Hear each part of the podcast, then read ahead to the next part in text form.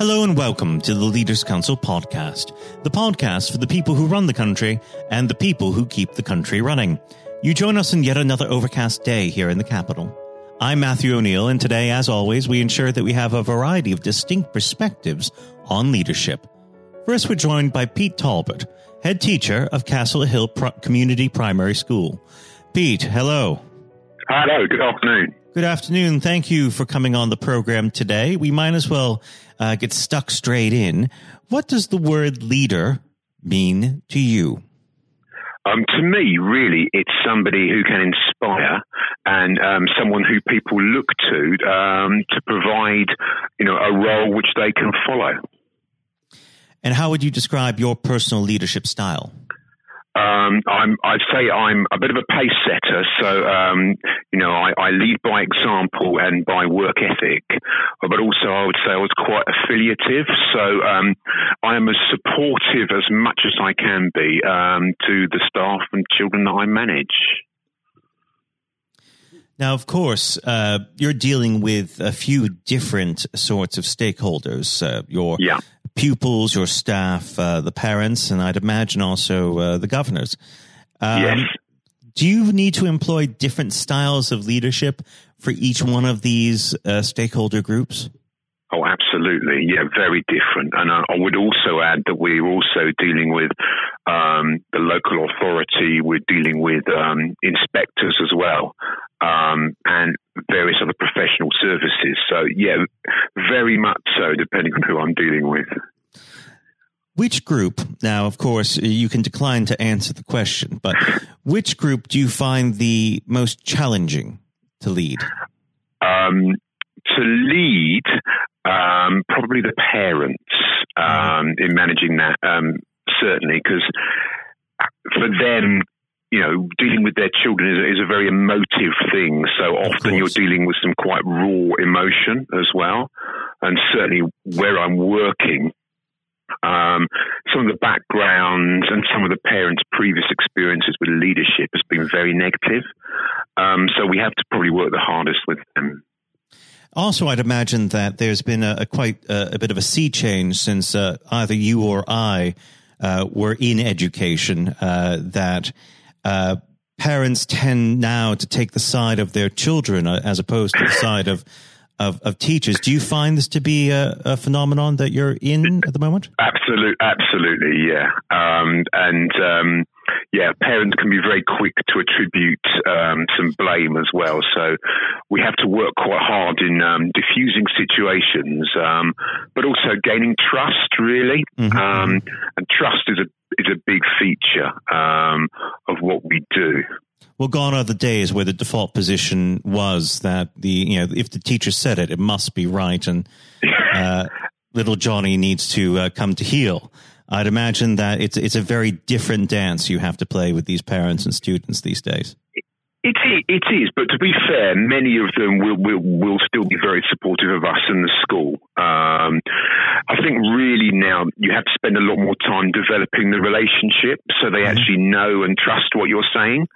Um, and you need to get to know them certainly so they can, they, they can be part of um, the discussions that you have. Um, and that's re- that's vital now. Let's go back to the very beginning of your career when you first started your working life. Were there any right. particular individuals or circumstances that shaped the way that you lead today? Absolutely. Um, one of them, I suppose, an initial one was quite negative. Um, a few years into teaching, I worked with a leader, really nice guy, but was completely in a situation where he was out of his depth um, and and really struggled in that role. Um, so I learned a lot from him, I suppose, in how not to do it. Um, well, negative influences can have as much of a positive influence as positive. Absolutely. Ones.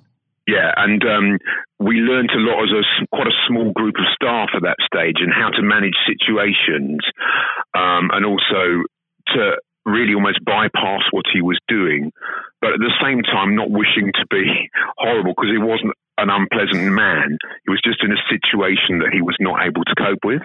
And um, mm-hmm. the leadership above them were quite culpable in that because they had put him in that position.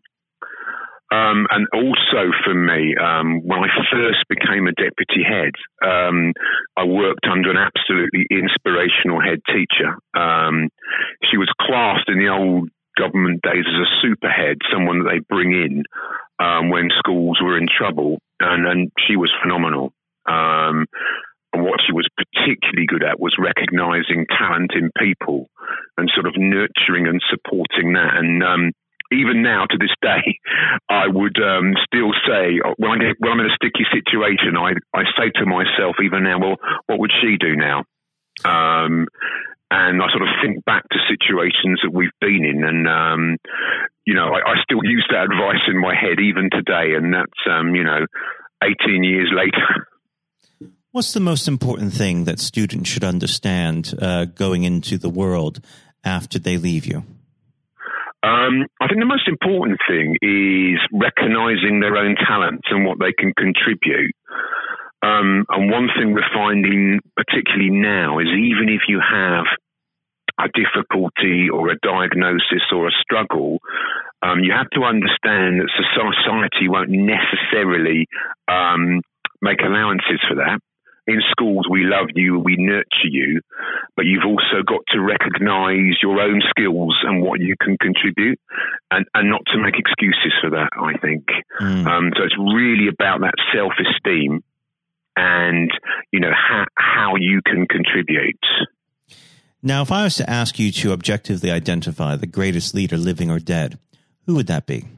um, for me, um, years ago, I um, sort of studied with ancient Greece, and actually, um, Pericles is somebody that um, I always pick up as an ancient leader, um, hugely because he, he was in ancient Athens. And he worked in a place where, um, you know, body image and intelligence was everything. And yet he, he dominated a democracy despite his own very obvious physical disability as well. And he managed to get the state to change their voting laws so that he would stay on as leader. Um, and I think he, he, he's an underrated man if you don't study that, but what he did was fantastic. And of course, Pericles was well known for his or- oratorial. Uh, uh, yeah, absolutely, absolutely. And uh, that is an important aspect of leadership. Do you um, try and pass that on to your staff and students? Absolutely, yeah. Um, how you present yourself and how you speak to people is vital um, and how you gain people's trust is very much by your speaking, but also by your actions.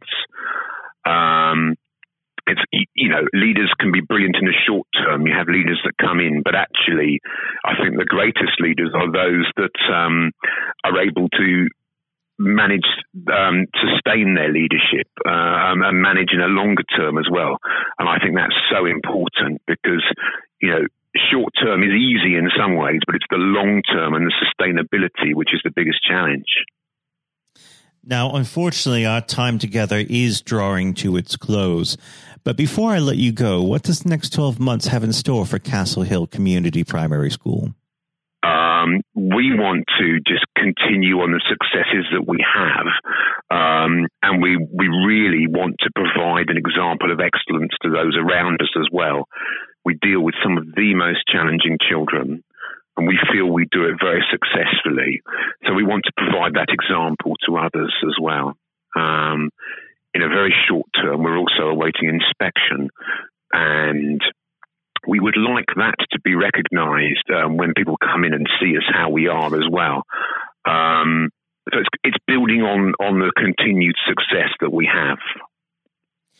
Well, Pete, it's been an absolute pleasure discussing leadership with you, and I wish you the utmost of success in your upcoming um, uh, inspection. And I do hope that you join us back on the program at some point in the near future. Pete, thank you. That was a pleasure. Thank you very much. That was Pete Talbot, head teacher of Castle Hill Community Primary School. And now, if you haven't heard it before, is Jonathan White's exclusive interview with Sir Geoff Hurst. Uh, we're now joined, uh, though, by former England footballer and still the only man to score a hat trick in a World Cup final, Sir Geoff Hurst. Uh, thank you very much for coming on today. Uh, You're welcome. You're welcome. Good afternoon. Uh, and perhaps I should uh, start and get it over and done with. I know you must be bored with it, and you've probably been asked a thousand times. But when you got out for a duck playing for Essex, Uh, Geoff, what was going through your head at the time? well, of course, that's not one of the most asked questions I get. Although there, there are one or two people who are very familiar um, who, who, do Google me realise that I did uh, score nothing for Essex, uh, my only game for Essex first team when we played against Lancashire in Liverpool, a place called uh, uh Aigburth in in, uh, in, Liverpool, many many years ago, 1962, I think that was. So I didn't. Um, yes, I, I, didn't really feel it at the time. It was lucky to be playing. I guess there one or two injuries, um, but the problem that I had was was really messing about between the two sports. That was very detrimental to me uh, over that period of hmm. time, mm. being stuck between the two sports. And I think uh, for those that uh, don't know, there's a there's a, another world that might exist where um, Sir Geoff Hurst was a, a first class cricketer and not perhaps a, a footballer. But um, whether it's business or cricket or or football, obviously the importance of leadership it can't be understated, no matter what form that comes in. When you were at West Ham, uh, Geoff, and when um, Ron Greenwood first uh, uh, came along, he made obviously some pretty radical changes was this a man that genuinely inspired confidence uh, the first time you'd meet him? Absolutely. I mean, he, he was simply a, a fantastic uh, coach or teacher, if you like, of football. And uh, the, the quite always mentioned when we talk about Ron Greenwood, Harry Redknapp, who was played under him and has been very successful as a player and, and a manager over many, many, many years. He um, he's come across many coaches, of course, and managers during his time over years, I guess he would still say that Ron Greenwood is the best coach he had worked with.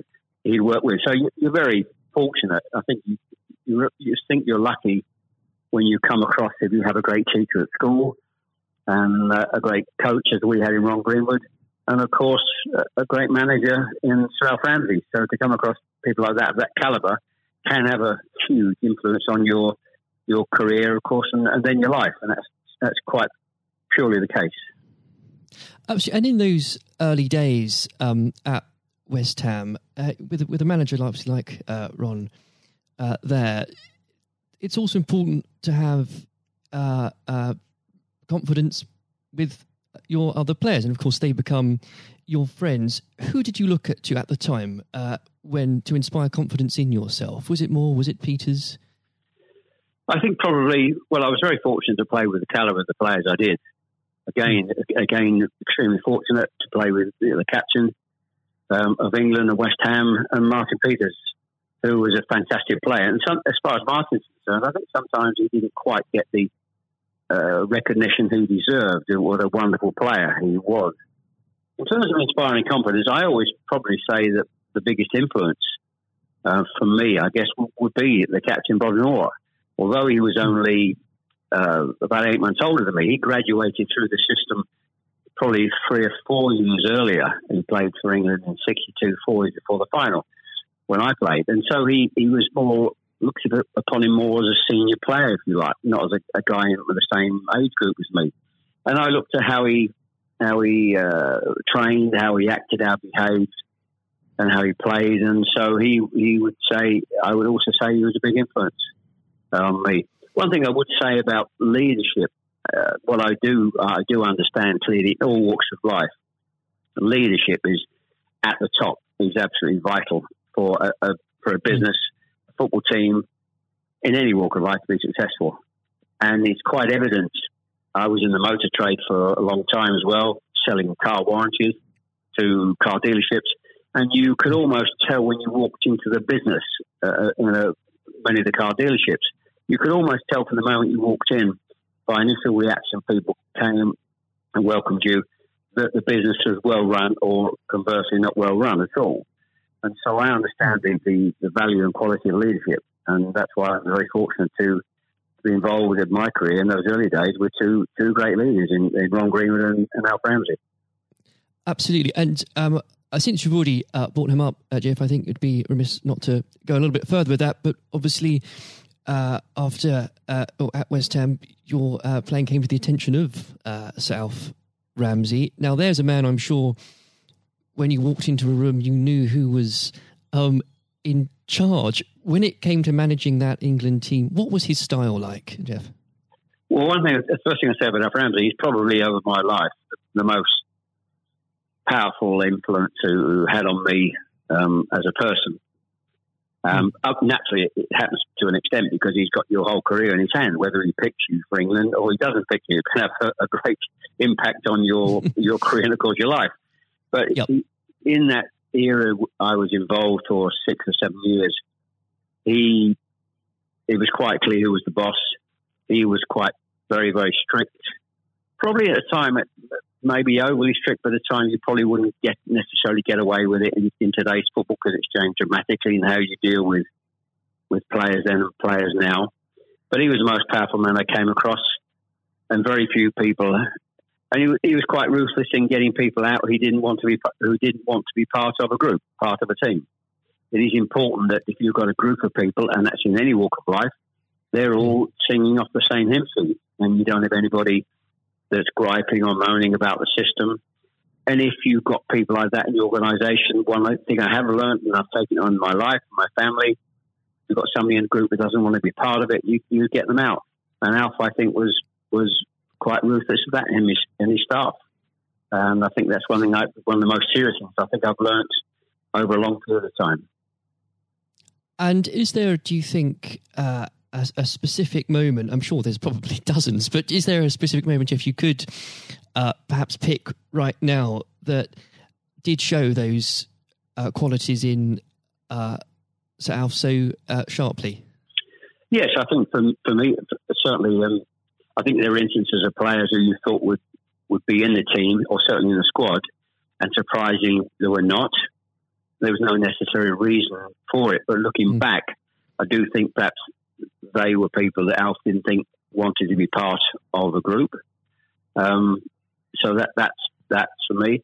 In terms of my personal view, I think that it looked prior to the um, World Cup that I was going to be playing um, in it. Only a few games before I was I was playing, and I played with Jimmy Greaves in the game against Yugoslavia only a couple of months before the final.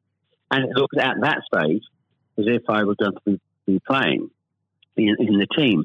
But uh, in a couple of friendly games, more friendly games before the final in Poland and uh, uh, Norway, I think, and Denmark, mm. I didn't. I played two of the four games, and I probably didn't quite replicate my my form that been showing at West Ham and in the early couple of games for England. And he he left me out in the first game of, of the World Cup against uh, Uruguay. He started off with Jimmy Greaves and Roger Hunt. So. I, I, had an impact of thinking I at that stage I, like I was going to play, and didn't start because of just a lack of form. I didn't play quite well enough to justify my position, and somewhat fortuitously, I only got back in the team because of a, a nasty gash to shin um, on Jimmy Greaves' leg. And I think what you've said there, uh, Geoff, actually does sum that up really well. And more than that, whilst it's important to have that someone in charge with those qualities, it's almost useless if there isn't a strong and unified team behind them. And there really must have been moments, if maybe there weren't, but uh, let us know in that 66 competition, the prolonged pressure on all of you, you know, the weight of a nation, did it get to you? Oh, not for me personally, no. I, I think, and I don't, uh, not for me, not for a second. I think mm. I was just happy to be you know, be involved in the squad initially. Uh, not at all. I didn't. You're not aware of the magnitude of the occasion, really. Looking back now, mm. so I never really felt. People talk about pressure a lot, and it's there, and people players talk about. People talk about it in life. I didn't really feel necessarily feel any great pressure pressure during the time I was there. And what is also important to say about Alf Ramsey, the people he, he left behind that, that, were left in the squad after he'd moved one or two players out the squad were uh, a, a, bunch of very hard nosed, professional, uh, top quality people. And that was again the leadership that Al showed. He, he, got people in together that were very, very strong personally. Um, uh, and I think that was part of the success we had. We were very, I always describe our, our group as hard nosed professionals. Uh, we have some great players, but overall, they were great, hard nosed professional players um, and great quality people who we've kept in contact with, you know, over the years.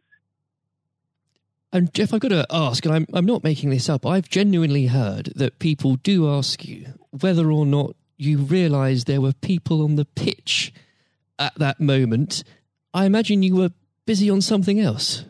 Well, I, I did some theatre shows last year. They've gone fairly well, and we're going to do a series of uh, theatre shows, in fact, starting this week over the next uh, two or three months.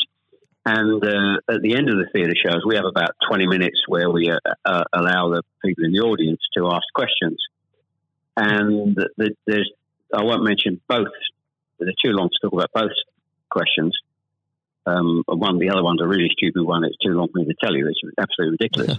but the, the, the other ridiculous question I get asked: Did I realise there were people on the pitch? And of course, I jokingly say, "Yes, I was just about to to shoot to score the goal, and I looked round, put my foot on the ball, and looked round for a little while, and said, "Oh dear, there are six or seven people running on the pitch." so that's uh, I've had been asked that once at one of the theatre shows. so I joke, make a joke about that, and saying, "Yes, I put my foot in the ball and waited, just had a, look, had a glance around," you know. Maybe it does prove there are things that, such as stupid questions, really. Um, oh, yeah, there, are, there certainly are. I've got another one which I won't bore you with. It won't be too long to tell you. Uh, I was in a Jersey or Channel Line, Jersey or Guernsey, uh, two or three mm. years ago, and most stupid, irrelevant questions, absolutely nothing to do with football whatsoever, which uh, was absolutely. But I can use that now because it, it is quite funny. well, maybe another time then. But we. Um, uh, well, you want me? I, I can tell you if you want. You want? You got time? I can tell, I tell you if you want. Geoff, go on, go. I think I, it would be silly if I said no at this point. Okay, so I was uh, doing a, a, at a dinner in, in the Channel Lines, three or four hundred people, black tie dinner, uh, guest of honor. Mm. On this occasion, I was speaking for about twenty minutes, then allowing uh, questions from the audience at the end of the evening, and there was usual football questions. And then all of a sudden, I had a somebody at the back who who asked a question. I didn't quite hear what he said. He didn't have the microphone with him. So I said, I didn't hear what he said. Can you please give mm. this chap the microphone so I can hear clearly what he said? So the chap had the mic and he said, When a turtle loses its shell, is it naked or is it homeless? Right. what, what, a question! What a question! Uh, I think that would be in, definitely in the stupid category, wouldn't it? So we had a laugh about that. Uh, uh, well, uh, and we, you've got to have a patient of a saint, I think, sometimes to put up with well, things no, like that. But then again, I found it amusing. I just found it amusing. In fact, some of the audience found it highly amusing as well. So it did. Uh, um, it did make again, laugh that day. If you can put up with my questions, you can probably put up with uh, anything. Um, but there, there, would have become a point, though, um, Geoff. I think um, you, you were a young man when obviously this happened when you must have realized that people, teammates, began looking at you for leadership. Um, is that something that occurred to you, or did you just realize that by, by one way or the other, people actually begin to look up for you for inspiration? Well, possibly. That's never really struck me until you've actually mentioned it now. Quite frankly, it's a new a new question. Mm. Does anybody look up to me I'm sure perhaps uh, there are there are people who pay you compliments of, of uh, fans of, of, West Ham and, uh, Stoke, and of course in, uh, England fans who um, I, I, think probably it would be very immodest of me to to suggest I, I, felt that somebody was looking to me for inspiration. Um, well, you, but, you don't but, have to, but I will. Uh, well, um, it's, it's, okay for a third party to do it. Uh, perhaps, um, perhaps that may have been the case over the years. Uh, people look at you and um, uh, maybe uh, it has a, helpful effect.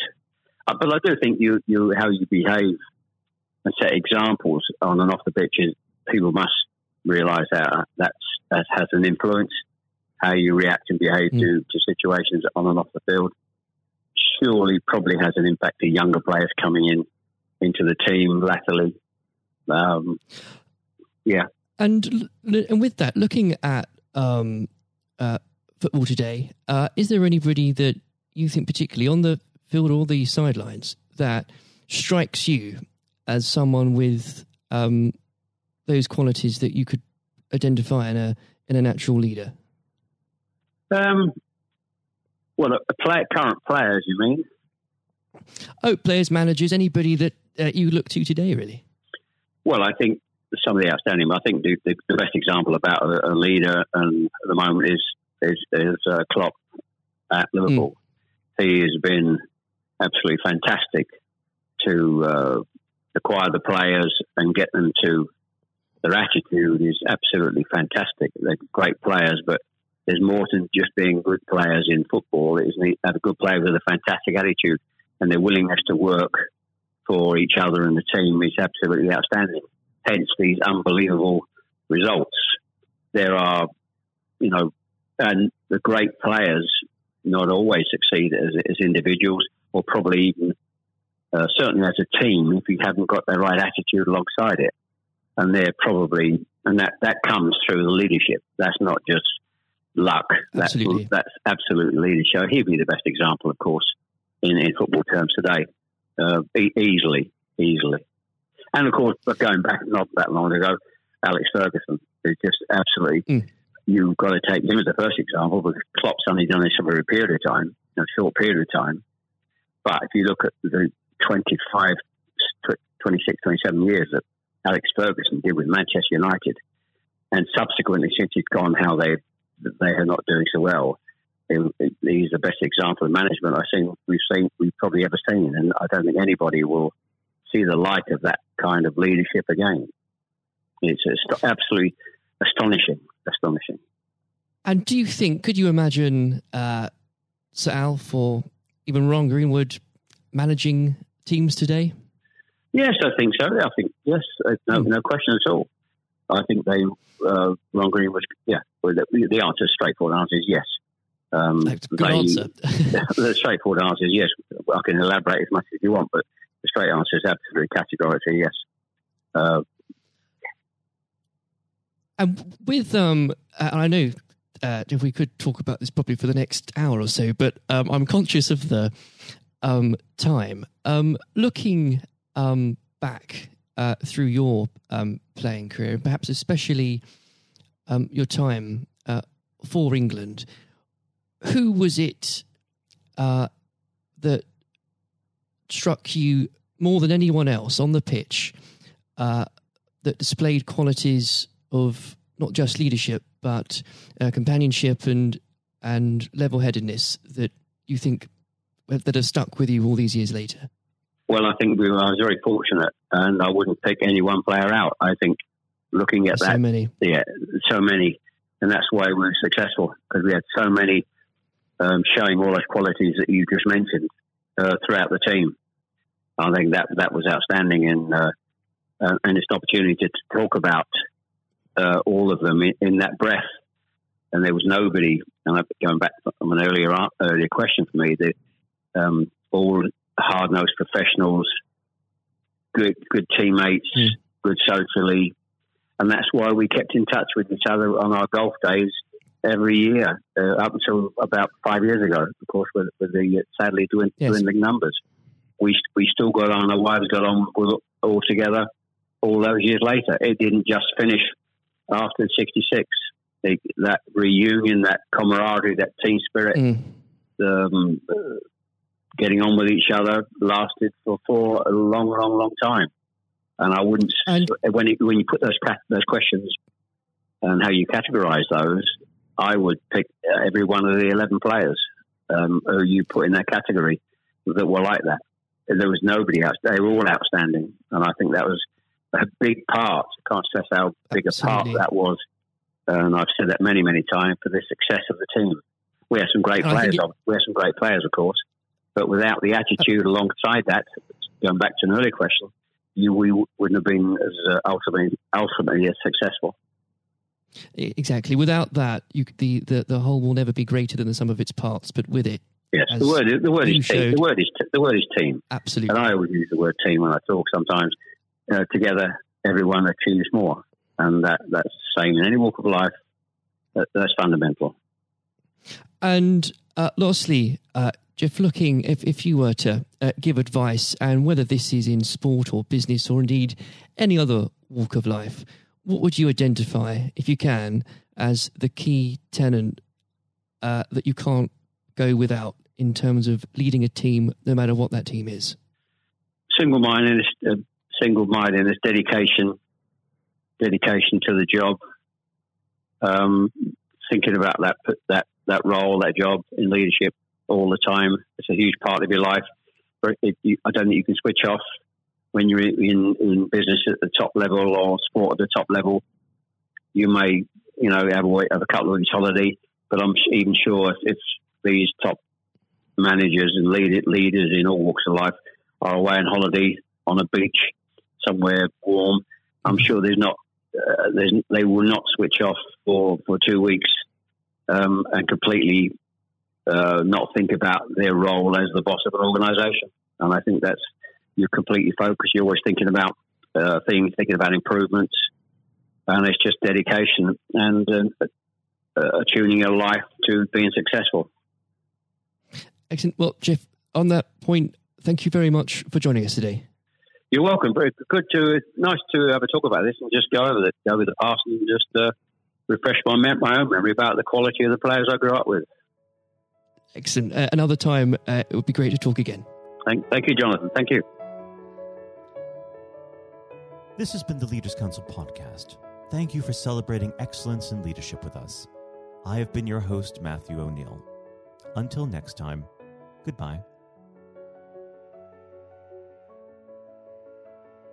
Thank you for listening to our podcast. The views expressed within the podcast do not reflect the views of the Leaders Council of Great Britain and Northern Ireland, its parent company, or subsidiaries, members of staff, other guests, or any other person therein associated.